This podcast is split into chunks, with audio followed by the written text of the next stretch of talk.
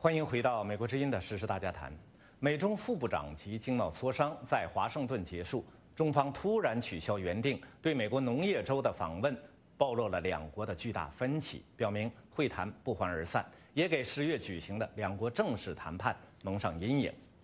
美国总统特朗普警告，中国是世界的威胁，强调他争取的不是部分协议，而是全面性的协议。中国媒体则援引官员的话说。美国打贸易战的目的不仅仅是要对中国劫财，而且是要害命。副部长级谈判之前，美中啊曾暗送秋波，互致善意，为何稍一接触，便再度反目？美国判断，现在双方甚至还没有接近达成协议，那么举世瞩目的十月谈判还有戏吗？目前双方都强硬地亮出各自的底线，未来。还有没有峰回路转、柳暗花明的可能？今天我们时事大家谈就邀请专家为您讨论这些问题。在新泽西州通过视频连线加入我们访谈的是旅美经济学者秦鹏，秦先生你好。呃，主持人好，观众听众朋友们好。在纽约通过视频连线参加讨论的是北京之春荣誉主编胡平，胡先生您好。你好，秦鹏先生好，听众观众朋友好。我们欢迎两位嘉宾，同时呢，我们也欢迎听众、观众及网友朋友们通过 VOA 卫视在 YouTube 上的网上直播收看并加入我们的现场讨论。我们的网址是 YouTube 点 com 斜线 VOA China。为期两天的这个美中两国副部长级的贸易谈判提前结束了，中国代表团取消了原定访问美国农业州的行程。我首先来请教新泽西州的秦鹏先生。媒体呢用“不欢而散”、“啊再生变数”等来描述这一次会谈。那么您如何评论美中这一次副部长级磋商？它透露了什么样的讯息啊？嗯，这一次的这样的结果，其实呢就是还是粉碎了就是中共之前的一个幻想，是达成临时协议或者叫做阶段协议的这样的一个幻想。然后呢？作为川普本人，他实际上又回到了他原来的这样的一个强硬的路线，就是要求中国的话呢进行结构性的、全面性的一个改革。嗯，所以呢，其实这个实际上是呃，应该说是在大多在大多数人的这样的一个期望之中的，因为当时在呃之前的这个川普的顾问们或者是媒体呢传出来说，川普呢是准备考虑阶段性的呃。这样的一个临时性的协议的时候的话，其实川普他只他也是说他考虑，但是呢，当时我想的话，他只有这个中共一方，还有华尔街对此抱有希望，而对于这个呃美国的另外的一党，还有呢就是整个美国本身的共和党，还有呢就是整个的制造业本身来讲的话，其实他们是希望呃整个的中美之间的话发生一个根本性的一个转变的，否则的话，那么这个贸易战应该就说是白打了。那么中国呢？我们看到，照例呢是官样文章。我们看到从建设性会谈的评论当中，这是中国对这一次这个副部长级磋商的一个定性，说是建设性的会谈。从这个评论当中呢，我们看不到任何迹象。但是美国方面的反应，却透露出很丰富的讯息。刚才我们看到这个啊，秦鹏先生呢已经啊简要说了一下这方面的事。特朗普总统他说。中国仅仅愿意购买大量的美国农产品是不够的，我们的目标是更大的协议。那么我来请教胡平先生啊，有人说特朗普的话呢，可以解释为什么中国代表团临时取消访问农业州，放弃了进一步扩大购买美国农产品的这个计划。您看这其中有关联吗？呃，其实美方也有官样文章，嗯，美方对这次会谈也说是有成果的会谈，嗯，那至于。这个这次中方取消了 临时取消了访问农业州，呃，前天《纽约时报》有一篇报道，就说中方他说，呃，他担心这么做会被媒体指责指责为干涉美国内政，所以他就没去。呃，另外还有一种解释呢，那就是说中国代表团这次本来是到农业州要买中美国的农产品，但是他买的数量非常少，特朗普很不高兴。所以就说了那么一番话啊，那按照这种说法呢，并不是特朗普说了狠话导致中国代表团临时取消，而是中国代表团因为没有像美国期待的那样买更多的美国的农产品，所以惹得特朗普生了气，才说了那么一些番话。那么从最新的今天的彭博社的一篇报道，就说中国是应美方要求取消了对美国农业这个访问的计划。嗯，说是美国的商务贸易代表莱特希泽，他们原来不知道中方有这么一个访问美国农业州的计划，当他知道之后呢，就向中方提出呃取消这次访问农场。呃，他换句话说呢，这个按照这种说法，呃，中方取消了这次访问美国的农业州，是和美国的国内政治有关，和那个贸易谈判没有什么关系。那么这种说法和二十一号《纽约时报》的说法呢，就比较接近。那两个说法都表明呢，就这次中国代表团取消了访问美国的农业州，和贸易谈判没有太大的关系。嗯。和特朗普的讲话也没有什么直接的关系，呃，从估计这种情可能性恐怕还是会比较大一些。那么刚才啊，刚才呢，中国代表我们在新闻当中看到中国代表团的说法，也和刚才彭博新闻社的说法呢比较接近。中国官方代表团说呢，这个这一次访问行程的调整与经贸磋商无关。这个中国代表团的这个。啊，负责农业这个部分的官员呢，还说这次谈判中农业领域的谈判效果也很好，但是这里边呢，当然了，这个错综复杂，我们局外人可能不了解内情。那么此前我们看到，美中双方都为这一次磋商以及美中十月的正式谈判，营造了很好的一个气氛。你看，两国互致善意啊，等等。美方推迟了加征关税的日期，并扩大了这个中国进口商品的关税豁免清单。那么中方呢，也这个接连几天购买美国农产品，并且表示购买范围还会扩大。但是现在我们看到，美国表示双方分歧太大，甚至还没有接成，还没有这个接近达成一个协议。我来请教秦先生。从这个种种迹象来分析判断，十月美中谈判会有进展吗？嗯，我相信其实还是会有进展的。呃，我们先谈实际上取消这个农访问农业州的这个事情。我我补充一点，就是说我其实认为的话，当初的这个中方的话提出这样的要求，本身就是比较荒唐和幼稚的。因为如果两国关系比较好的话，那么其实访问这个时候是大家是呃加强两这两国之间的一种感情，促进了这种交流。而现在的话呢，是属于中方本身是在呃请买，以及呢承诺之后甚至不买大就是这种农农产品的情况下的话，再去访问呃农业州，本身的话就让外界就看看起来就是不是好是怪怪的。所以的话呢，中方取消的理由，按照纽约时报自己来讲呢，他说是。不想成为马戏团之旅，对吧？就是大家可能会成为媒体的一个呃围观的那么一个对象，甚至的话呢，也会被外界呢认为是呃干涉美国的这种大选，干涉内政。所以呢，他现在取消了，我倒觉得是正常的。呃，这个我觉得，所以呢，就是呃，我想我我我是接受的话，就是胡平先生他所说的呢，是这个其实是跟呃贸易谈判的整体的大局，并不是有特别的这种相关性的。呃，那么作为整个的这个十月份的谈判来讲呢，因为之前的话呢，中共这边他之所以在呃九月初的话放下身段，突然间要求这个跟美国进行谈判的话，其实呢当时是有几三个主要的原因，在我来看，一个的话呢是香港问题，呃，第二个的话呢是七十年大庆。呃，第三个呢是这个作为如果再强硬下去的话，那可能会导致美国的这种的更呃大的这样打击，而中方的话，其实这个时候牌实际上是没有没有什么牌的，所以呢，在这三个理由的这种情况下的话，放下了身段。那么目前的这种情况下，这三个这种呃原因并没有发生根本的这样变化，所以在这种情况下的话，中方是不敢说突然间再把这个呃事态再升级。所以呢，我相信的话，他其实往前谈判还是会谈的，然后呢，进展应该也是会有一些呃象征性的，或者让看起来让美方或者是中方这边有所交代的那样的一定的进展。但是呢，特别大的或者我们叫做根本性的变化，那毫无疑问大家都知道说不会有的。嗯。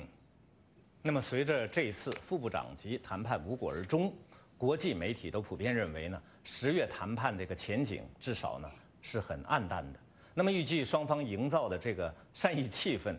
这个也将会结束了。现在美中双方都很强硬了。又，我来请教胡先生啊。那么既然都不看好美中贸易谈判的这个前景，可为什么双方都表示我们还要继续谈下去呢？为什么？嗯，接下来十月份的谈判，呃，当然不能说是前途光明。不过比起前两天给人的感觉呢，又似乎有一些好转。呃，贸易战开打以来总是风云多变，一会儿阴一会儿晴，一会儿晴，有好几次呢，看上去马上就要达成协议了，结果又谈崩了。呃，有好几次呢，看上去都已经谈崩了，结果马上又接着谈了啊。那么这类情况当然它很很复杂。呃，除了两个两方领导人的一些个性特个性之外，那和整个大局当然有很大的关系。嗯，从特朗普的角度，呃，贸易战是他上任的做的一呃这个头等重要大事，因此他当然很希望能够在明年大选的时候给选民拿出一份漂亮的成绩单。呃，因此他希望达成一种协议，嗯，表示他贸易战打得成功。但是反过来呢，这里也有很大的危险。如果你匆匆的和中方达成一种协议，而到头来美国的经济情况以及美中双方贸易的很很多问题，并没有出现那种这个很显著的效果，呃，甚至还有些坏的情况还在继续，那就人们那人们就会认为你这个贸易战打败了，没有成功啊。换句话说，他一方面他很需要这么一个贸易协议，但是这个贸易协议如果定的不好，呃，那恐怕。会对他那个连任造成很大的打击，所以他就造成他在这个问题上，我们看到他一方面很呃是确实有这个意愿去达成这种协议，但是在每次到很关键时刻，究竟是不是这么这个达成呢？他又选择就是又又会有临时又会变些主意，也就是说，真正要达成一个能够让特朗普呃比较满意而比较放心的一个协议，那还是有很大的难度。呃，就中方而言呢，中方固然知道。呃，贸易战这个问题揭露的很，揭露了很多深层的问题啊。它整体上，它要采取一种抵制、呃对抗的态度。但是呢，他毕竟在现在，他还是认为和美国保持一种正常的经济贸易往来，对自身还是非常有利的。所以从就这个角度来讲呢，他还是有也有达成协议的这么一种愿望。所以，尽管双方这个磕磕碰碰，不断于这个引出很多很多的问题，但是他们还是要继续谈下去，还是呃争取能够在不呃这个呃不远的将来达成这么一个协议。好的，那么现在我给大家抓紧时间读一下网评，啊，看看我们的听众、观众和网友朋友们在这个问题上有什么看法。首先是埃德温陈。他说，美中贸易谈判不可能十分顺利，但我仍然建议美国政府坚持零关税、零补贴、零贸易壁垒的原则。中共统治集团不是一个信守承诺的政治集团，他们信仰强权即真理。美国政府若想中共。遵守承诺就要坚持极限施压，让中共感觉到泰山压顶。美国的极限施压既可以让中共强硬派彻底闭嘴，也可以让中共温和派有开口发言的可能。这是美国政府解决中共违约问题的最佳时机，请啊，美国政府，请美国政府不要错过。嗯，啊，China half free。他说，现在香港问题已经超过贸易问题。获得美国的关注，毕竟贸易战是个长期的进程，香港问题是直接的体现。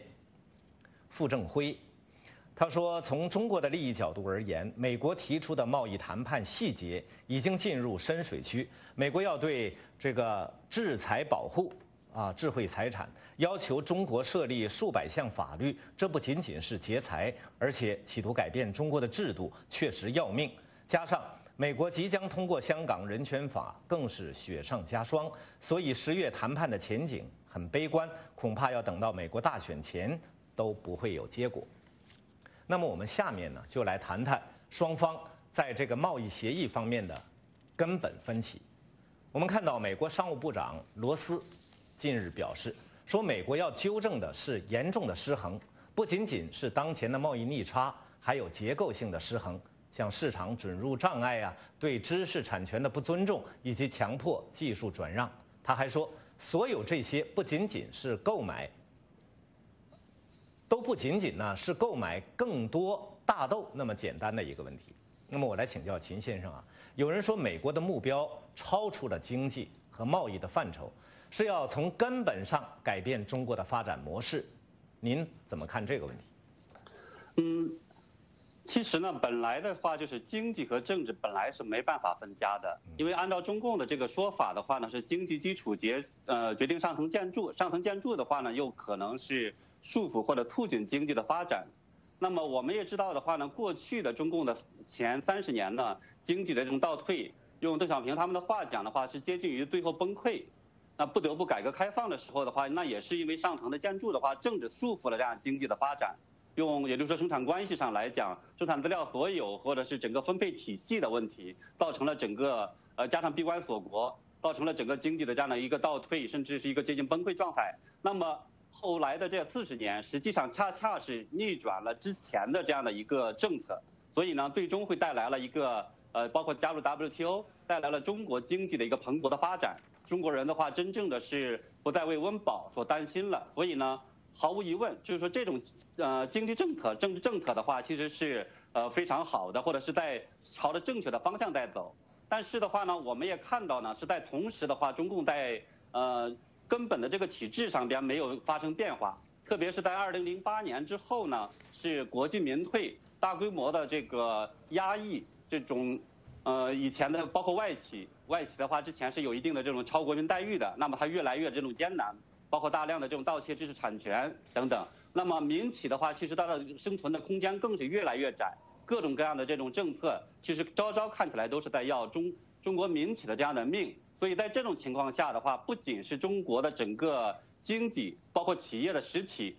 造成了发展的困难，而且呢，中国的这个分配体制，前几天的话，贺铿。就是原来的呃人大财经委的副主任，他是体制内的官员，对吧？他讲说是中国的分配体制造成了中国的这样的经济根本性的这样一个扭曲，然后呢是也造成了今天的经济发展的一个呃屏障。所以呢，在这种情况下的话，其实呃中国人是要说有多大的市场？按照曹德旺的说法，其实也不过两个亿多人有一定的消费力，其他人实际上是穷人，没有什么消费力。在这种情况下的话，要改变这种经济的发展，促进中国的话能够第二次的腾飞，那毫无疑问是需要在经济政策、政治政策发生改变。这个我们完全抛开贸易战不谈，就是纯粹从经济学家或者纯粹从经济学的这样的一个需求来讲，也需要进行改革。所以呢，这种情况下的话，那么按照这个之前黄奇帆他所说的，他说呃这种三零对吧？三零两停一呃。一允许这种这样的一个政策的话，其实对中国是非常好的。经济学家们也讲的话，是会促进中国相当于是第二次改革开放这么大的一个这种变化。所以呢，毫无疑问的话，这种变化就是你说它是政政治也好，经济也好，但是呢，整体来讲，对中国的经济，对中国老百姓来讲，中国的企业来讲，其实是好的。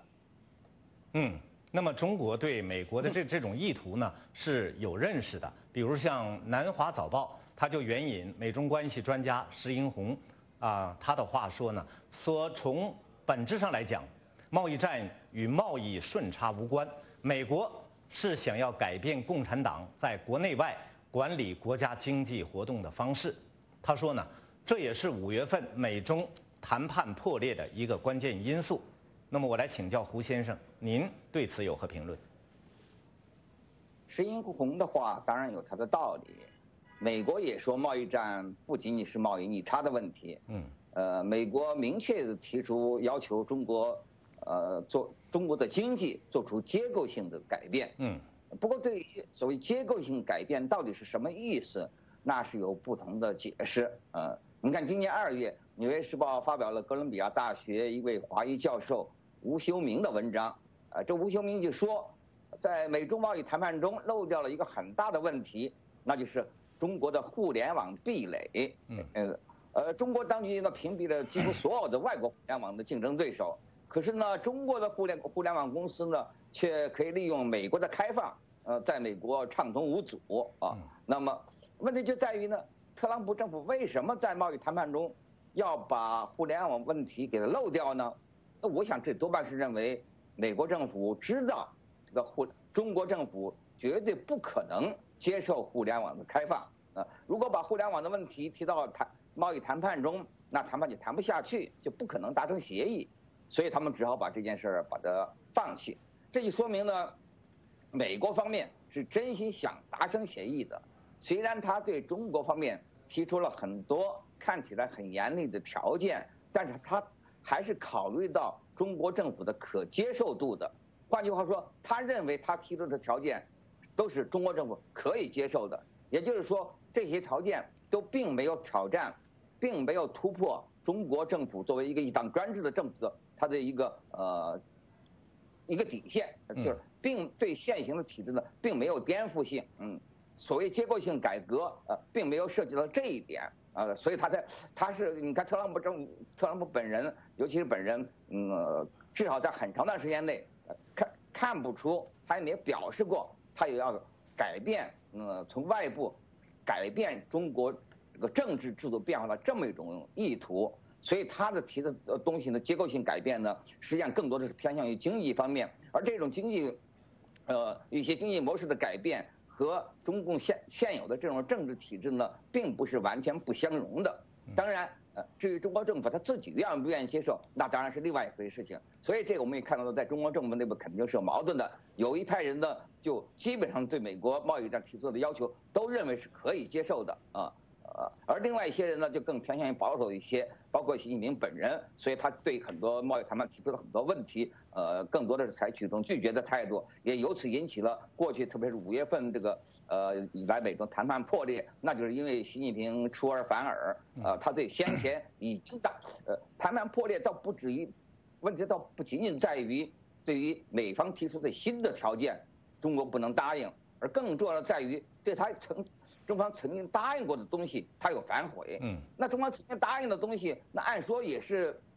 嗯，按说也是绝对不可能。那答应那条件就已经呃触及到了，已经这个冲破了呃中国作为一党专制这么一种体制的这个底线。呃，换言之呢，其实所以看得出来，在中国内部的分歧，呃，他们也是在一个底线之上的分歧，在维护中共一党政治上一党专制这个问题上，他们没有分歧，而在此之上，经济方面还可以做哪些改革？那么依然有所谓改革派或者比较自由化的一派和更僵化的呃这个这么一派的这个区别，这个是是是使得这个中国政府在美中贸易谈判中出现反复的重要的原因。好的，那么看来呢？啊，按照美国要求的这样一个贸易协议呢，就不仅仅涉及到解决贸易这个逆差或者贸易顺差，对中国来说顺差，对美国是逆差，贸易不平衡这样问题不仅仅是这样，而且呢，涉及到要在某种程度上改变中国的经济政策，甚至政治制度。那么，我们就不禁要问哈，这种啊，这个美国式的贸易协议，中国会不会？接受，那么美国我们看到呢，他对中国的这个宏大的计划以及这个极限施压呢，是建立在中国经济不堪承受贸易战后果的这样一个前提之下的。我们看到，特朗普多次警告说，外国资本正在或者已经大量撤出中国，中国多年经营起来的这个供应链正在瓦解，经济正在崩溃之中，因此北京不会坚持多久了。我来请教秦先生。您认同美国和特朗普总统的这种说法吗？嗯，我认同。就是中国的话呢，就是在过去的二十多年的话，建立起来世界上最完整的这样的一个生产制造体系、供供应链的整个体系。但是呢，他过去呢一直认为，就在贸打贸易战的这个开始，一直到现在的话，还有很大一部分人认为呢，中美之间实际上是蛮没有办法完全脱钩的。嗯。但实际上这是一个 错觉，因为。真正的脱钩的话，就跟我们讲一个冰山一个倒塌一样，它不需要说整个的冰山全部的整个呃崩裂，它实际上的话呢，只需要在某些地方某些呃产生一个很大的一个裂纹，最后的话呢，它整个我们听到冰层的这样一个破裂的声音，其实整个来讲的话，那么呃这种供应链的体系其实就已经岌岌可危了。我们看到的话，实际上在过去的一年多来。那么很多的这种大型的跨国企业，其实已经在迁出这个中国。那么包括呢，就是呃，三星、苹果、LG，还有呢是孩之宝，还有是呃视频的这样的一个拍摄软呃就是设备，叫做 GoPro。等等这些的话，其实都在搬搬出中国。那么相应的这些产业链的话，其实也在发生一个变化。嗯，我们在最新的这个八月份的呃中国的这个出口数据里边也能够看到的话呢，除了这些高科技的相关的一些产业链之外，那么相应的这些呃低端的这种呃包括服装等等好多产业的话，其实它的整个呃出口量也是大幅的下降。像还呃鞋类、服装类的话，其实下降了应该有百分之十三左右。那么电子类的话，按照它这个集装箱的这个数量的话，说是下降了百分之二，但实际上应该是比例更大。所以呢，在这种情况下的话，其实这种两国的呃供应链毫无疑问在脱钩的一个状态。所以呢，在这种情况下的话，其实对中国来讲并不是一件好事情。而且呢，贸易战只要打下去，关税的话只要悬在那里，就像一把剑一样。那么对这些投资的企业来讲，对。他毫无疑问，他也会在想办法去转移。之所以没有转移，不过是时间没到，或者呢，需呃转移是需要时间，需要方方面面的一个准备的。所以呢，在这种情况下的话，其实对中国来讲，这个供应链实际上是一个很可怕的一件事情。好的，那么最近我们看到特朗普总统的中国问题顾问，就是华盛顿智库。这个中国华润智库叫啊哈德逊研究所的这个中国问题专家白邦瑞，他就警告说，特朗普手里的牌还远远没有出尽。他说，中国进口商品的关税有可能会加到百分之五十，甚至百分之百。我来请教胡先生，您怎么看美国的这个压力，以及目前中国政治和经济对这种压力的承受能力呢？我想白邦瑞的说法可能有些夸张。对中国商品的关税加到百分之百，我看不大可能。呃，当然他的意思无非就是说美国手里还有的是牌，嗯，呃，还可以打得更大。啊，当然以美国的经济实力，呃，那确实美国在贸易战方面还可以升级。呃，那对中国的当然会造成很大的压力。呃，不过呢，就像我原来也讲过的，就是中国是个专制国家，呃，政府很很可以把贸易战造成的经济损失转嫁到老百姓头上。而老百姓呢，缺少向政府施压、迫使政府改变的这么一种能力，呃，所以到头来，尽管贸易战导致中国的经济造成更大的损失，但是统治者自己他扛得住，他就是不改，嗯，所以这就说他承受能力更强，这就是所谓中共《环球时报》所夸耀的所谓制度优势。那相反呢，美国是个民主国家，呃，那老百姓如果他在贸易战期间，他觉得自己利益受到损害了，呃，如果。他要见不到成效，那他可能就会呃对这个特朗普呃说出不，就可能会影响美国这个特朗普的下次的连连任问题呃等等嗯，但现在看起来呢，那尽管中共是个专制，中国是个专制政府呃，它可以扛得住，但是呢，中共毕竟它不是铁板一块，它内部还是有不同的很多不同的意见，尤其是这个习近平上台以来。在除了政治方面之外，而且在经济方面也倒行逆施，这本来就使得很多体制内很多人对他非常不满。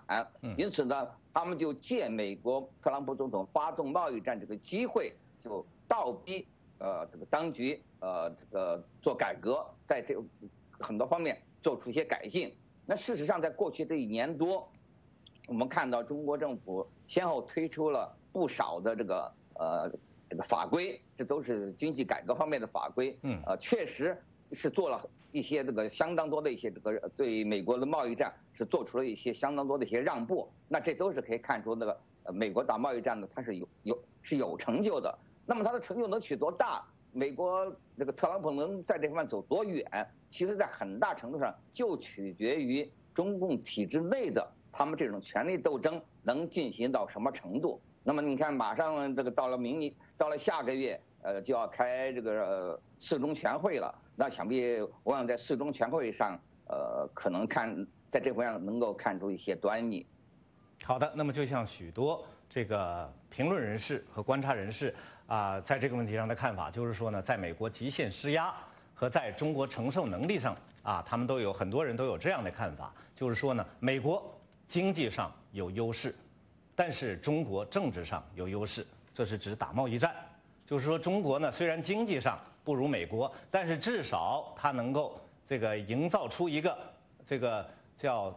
同仇敌忾啊，不像美国民主制度这样有许多不同的声音。那么现在呢，我再给大家抓紧时间读一下网评，然后我们回到我们的节目当中。啊，鱼耳朵，他说：“我们现在知道，特朗普已经和几个大国达成了自由贸易协议，现在又和印度眉来眼去。这种贸易的结构将会很快，对不起啊，这种贸易的结构将会很快的取代 WTO 全球化的便利性。同时，中国在 WTO 占尽便宜，依靠压榨劳工、牺牲环境、产能补贴和倾销，赚取大量美金，破坏全球贸易平衡。如果特朗普不这么做，美国就要被蚕食掉，所以全面可稽查的贸易协议才是美国可接受的。变数可能要等到特朗普连任之后才能出现。回到我们节目当中，这个我们看到面对压力呢，至少中国在表面上看不出有服软的迹象。最近我们看到中国媒体又强硬起来了，广泛。转载这个中共贸易官员、前重庆市长黄奇帆的一个演讲，大意呢是美国啊打贸易战的目的不是要钱，而是要命啊。他强调中国的命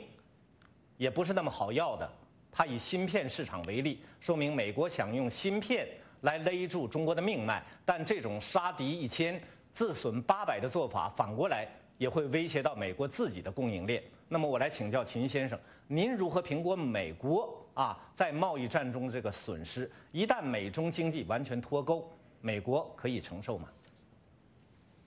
嗯，第一个的话，其实美中经济不会完全脱钩的，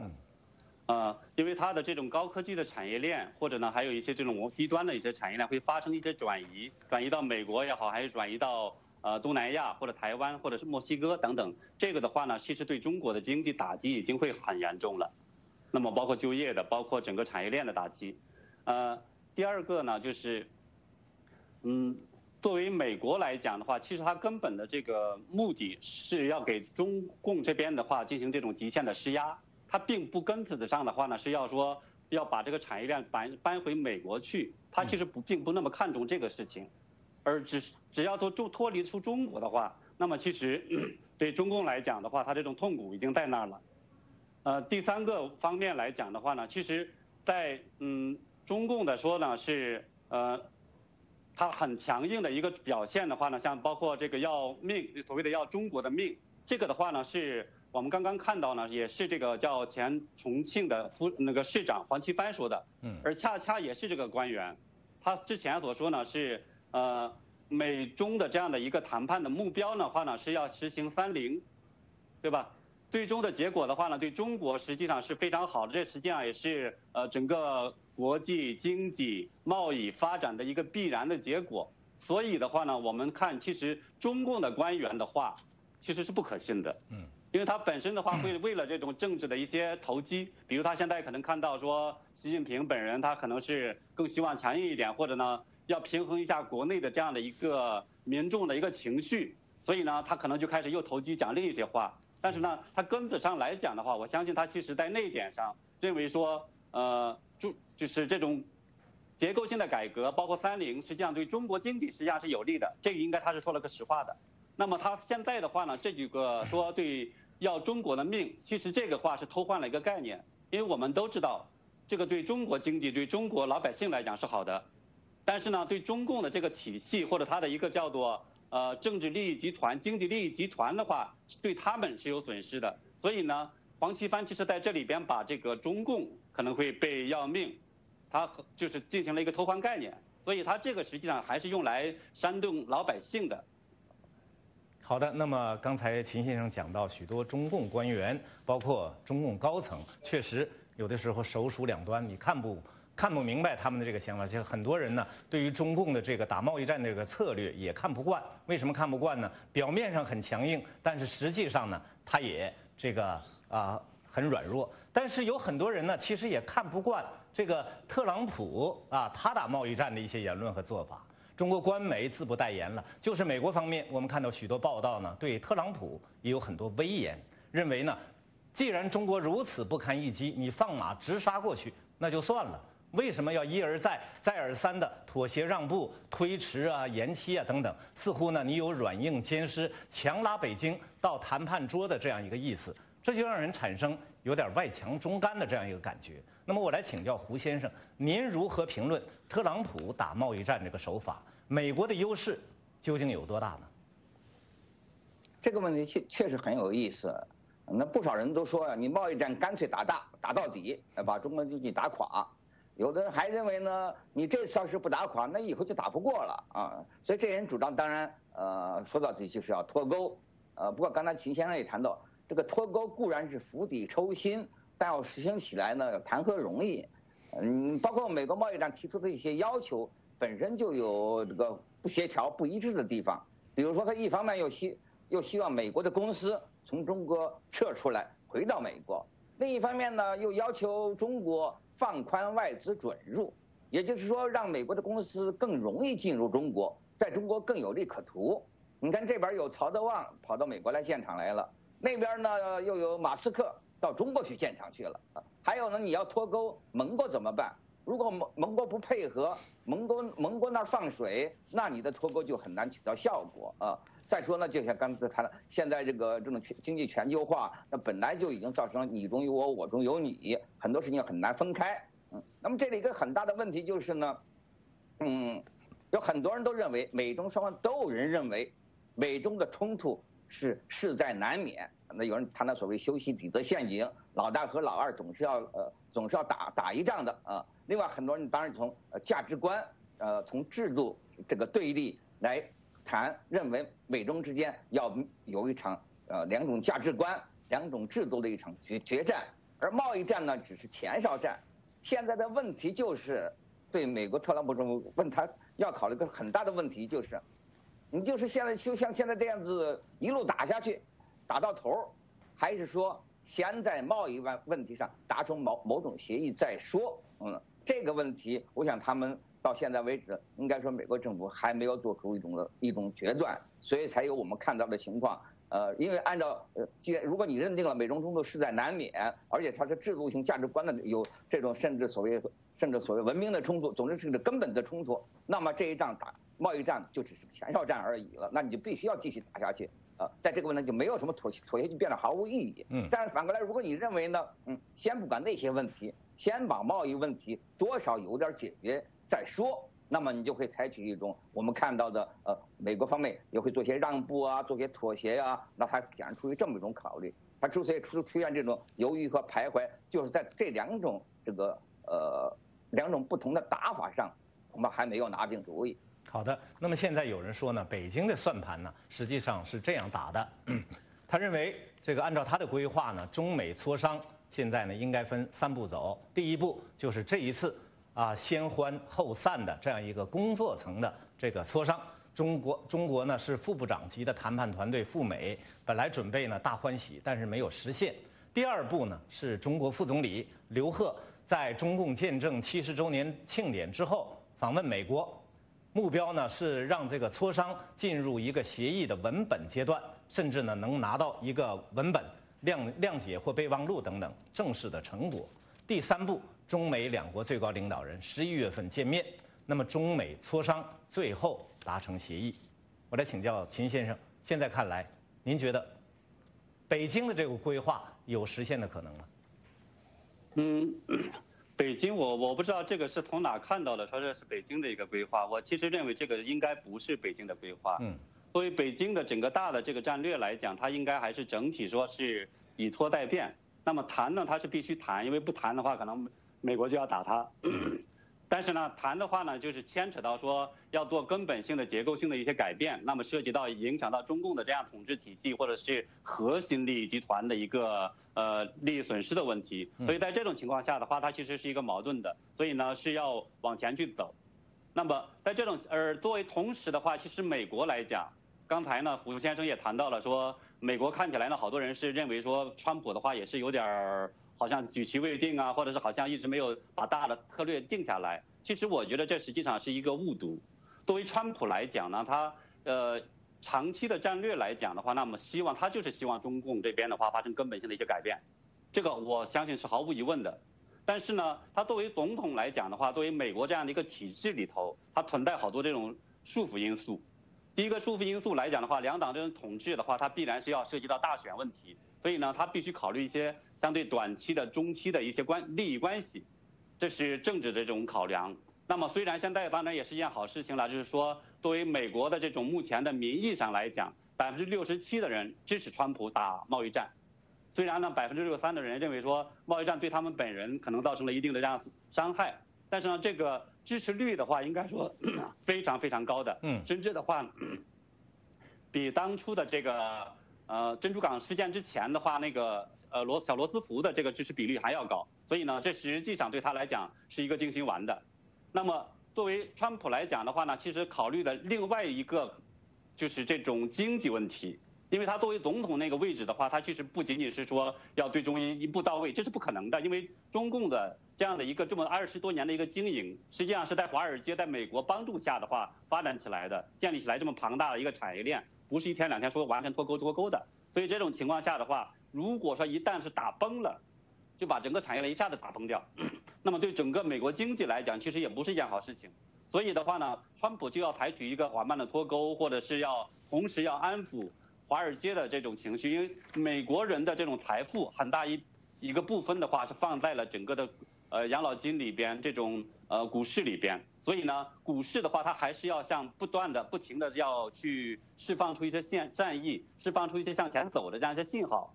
那么对于整个投资的信心来讲，也同样的，消费者信心也是一样的。所以呢，对美国来讲的话，它是要考虑政治问题，考虑经济问题。所以对川普来讲，他是要平衡多方面的因素。所以看起来的话呢，他经常是一会儿说呃要谈一谈吧，一会儿呢说是要呃不行，这个还是没达到美国的要求。其实我觉得这个来讲更多是他一种策略的问题，他实际上是有一个大的一个计划，要考虑到长期呢是要呃不影响整个大选，不影响整个美国的经济和信心发展，同时的话呢，要是迫使中共这边的话发生改变。所以在这种情况下的话，对于美国来讲，它是要平衡的那个那个位置下，嗯，